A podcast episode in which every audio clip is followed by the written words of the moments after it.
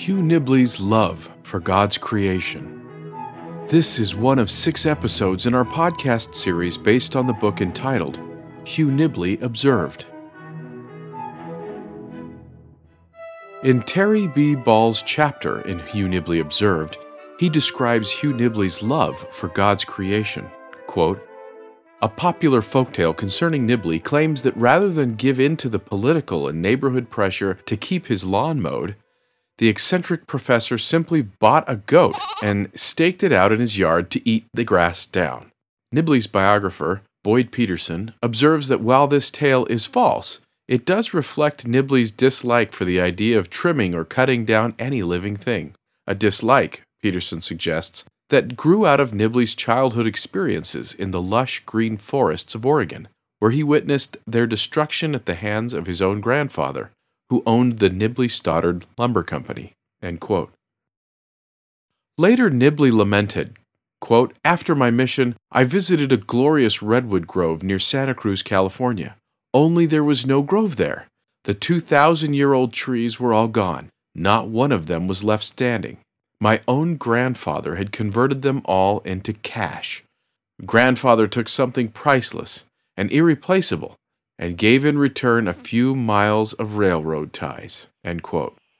Nibley instilled his love of nature in his children. Describing a spur of the moment outing in 1959, he wrote, quote, On a sudden impulse, especially when there is urgent business to attend to for school, church, home, and society, I will let my boys inveigle me after casually planting the idea in their not too innocent heads, they get the point.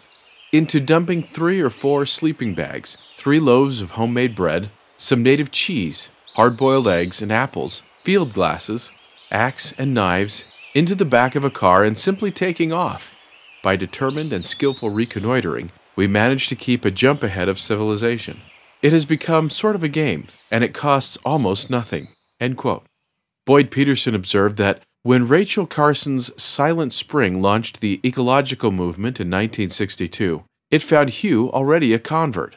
And as public concern with environmental issues increased during the 1970s and 1980s, Hugh willingly and cheerfully spoke out on public occasions. For example, in a full page spread in a local newspaper, he wrote in tones that characteristically alluded to themes from the Book of Mormon. Quote, this fair portion of America the Beautiful is threatened as never before by plunder and pollution. Such physical devastation cannot be without spiritual impoverishment, converting the land bountiful to the land desolation for future generations. Nibley frequently quoted Brigham Young. Quote, Brigham Young insisted that the greatest physical asset the saints possessed, and one that they should treasure most highly, was pure air. Brigham said, what constitutes health, wealth, joy, and peace? In the first place, good pure air is the greatest sustainer of animal life. A local sore point during those decades was the Geneva Steel Mill, just six miles northwest of Provo. After giving a talk on the subject at a Clean Air Symposium in 1989, he declared in a letter to a local newspaper, quote, I no longer worry much about Geneva. The only time it really gets to me is on those sweet spring nights when every breath from the west reminded me of what I was missing. Unfortunately, breathing was not optional, or I could have escaped that prejudice too. Today at Geneva, I see a smoking fumarole at the base of a mighty volcano which is just about to blow. I take small comfort in the conviction that before long, circumstances are going to settle the problem for us. As Ball observed, Nibley's closing conviction proved prophetic. The mill stumbled along for another decade and then went bankrupt in 1999, closing forever in November of 2002. Nibley corrected those who spoke ignorantly about the meaning of God's words to Adam and Eve. Let them have dominion, Moses chapter 2 verse 26.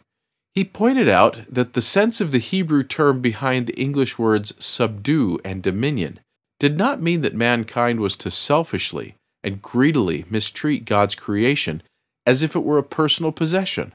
In an October 1972 article first published in the church's youth magazine, The New Era, Nibley argued that the word dominion comes from the Latin dominus, or lord, specifically the lord of the household, in his capacity of generous host, responsible as master for the comfort and well being of his dependents and guests.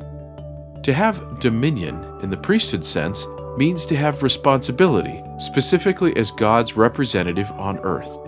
As an example of Nibley's deep feelings about the sanctity of all life, he recounted the following experience Quote, One morning, just a week after we had moved into our house on 7th North, as I was leaving for work, I found a group of shouting, arm waving boys gathered around the big fir tree in the front yard.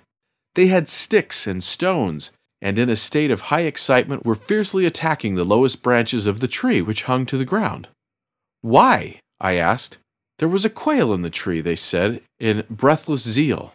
A quail! Of course, said I. What is wrong with that? But don't you see, it is a live quail, a wild one so they just had to kill it. Does this story surprise you? What surprised me was when I later went to Chicago and saw squirrels running around the city parks in broad daylight. They would not last a day in Provo. Nibley called the vicious doctrine that motivated such actions the Mahan principle, referring to the great secret that Satan revealed to Cain in Moses chapter 7 verse 31, that one may kill to enrich oneself. In his mind, the killing included not only the taking of life, but also the destruction of nature. Nibley further commented, quote, A favorite theme of Brigham Young was that the dominion God gives man is designed to test him, to enable him to show to himself, his fellows, and all the heavens just how he would act if he were entrusted with God's own power. If he does not act in godlike manner, he will never be entrusted with a creation of his own, worlds without end. Man's dominion is a call to service, not a license to exterminate.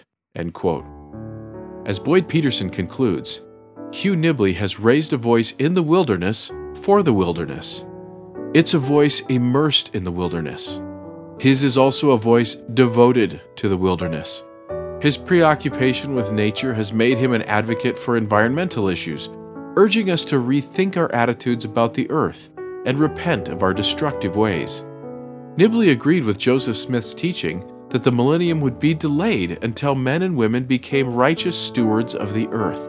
The prophet said, quote, Men must become harmless before the brute creation, and only when men lose their vicious dispositions and cease to destroy the animal race, the lion and the lamb, will be able to dwell together, and the sucking child can play with the serpent in safety. End quote. Hugh Nibley's deep interest in the restored gospel of Jesus Christ led him to many discoveries of importance to Latter day Saints. The book Hugh Nibley Observed tells the story of the man and his work. For more information, visit interpreterfoundation.org forward slash books.